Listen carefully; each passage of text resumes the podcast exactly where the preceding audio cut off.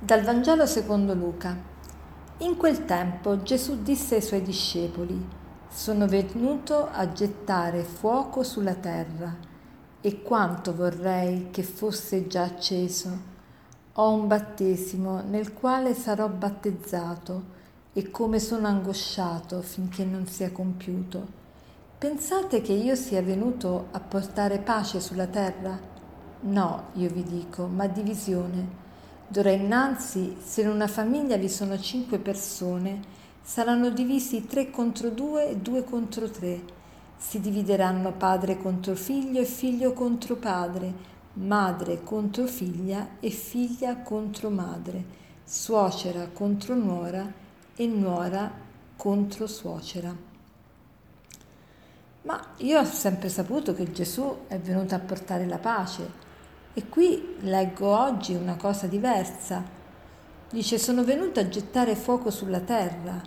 E poi, pensate che io sia venuto a portare pace sulla terra? No, io vi dico, ma divisione. Ma che strano, Gesù sei venuto a portare la pace o sei venuto a portare divisione? Ecco, quello che è venuto a portare Gesù è la verità, è l'amore. Ma che cosa comporta questo? Sembra strano, proprio questo comporta divisione. Divisione in che senso?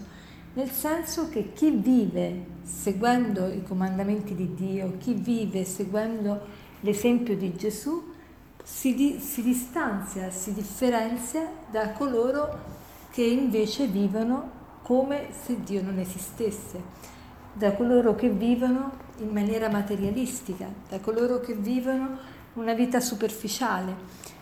È ovvio che questo si, si, crea questa divisione, perché? Perché il cristianesimo, quando è vero, ha una potenza e, e ha una forza che si impone in maniera non eh, prepotente, ma in maniera da attirare lo sguardo su di sé e quindi ad attirare o persecuzione o invece amore, o persecuzione perché Ovviamente quando la verità scoccia, quando eh, vengo richiamato a determinati comportamenti che non mi quadrano, che non mi vanno secondo la logica dei miei istinti, è ovvio che eh, mi ribello e quindi eh, odio chi mi dice la verità. E invece eh, vengo attratto quando il mio cuore è disponibile, vengo attratto da coloro che vivono, eh, vivono secondo gli insegnamenti di Gesù. Ecco, in questo senso Gesù è venuto a portare la divisione e paragona questo, questa divisione che lui è venuto a portare a un fuoco. Un fuoco, dice, sono venuto a gettare fuoco sulla terra. Fuoco si intende anche lo Spirito Santo. Se vi ricordate il giorno di Pentecoste, eh, quando ehm, si parla della discesa dello Spirito Santo sugli Apostoli, si parla appunto di lingue di fuoco che si posano sul capo degli apostoli. Perché questa simbologia del fuoco? Perché il fuoco purifica, il fuoco illumina, il fuoco eh, toglie via le scorie, il fuoco incendia, incendia tutto ciò che, eh, che appunto va incendiato, quindi il male, le cose, eh, elimina tutto quello che di brutto ci può essere.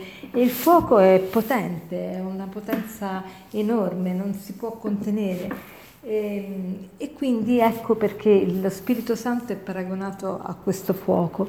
E a questo riguardo mi viene in mente una frase di Santa Caterina che dice se, se voi sarete sulla terra quello che dovete essere, incendierete la terra con il vostro fuoco.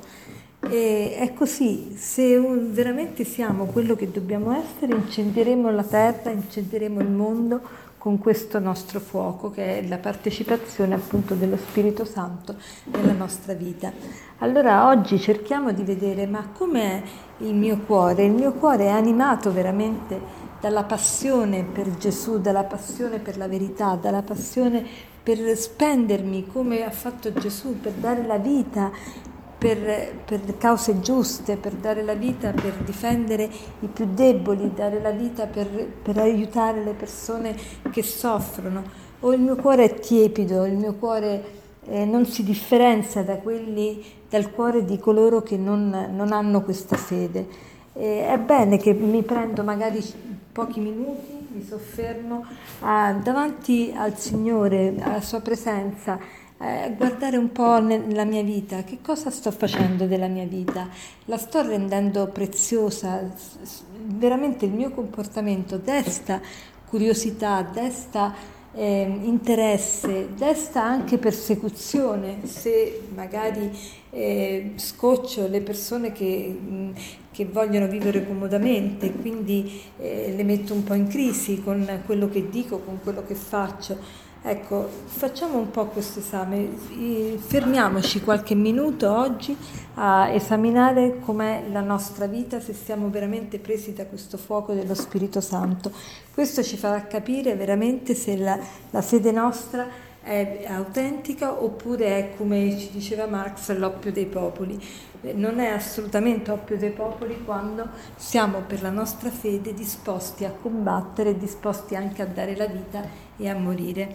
E per concludere vorrei citarvi un detto di un allenatore molto famoso argentino, eh, Herrera, che è l'allenatore degli anni 60 dell'Inter, che diceva chi non dà tutto se stesso non dà niente, chi non dà tutto se stesso non dà niente.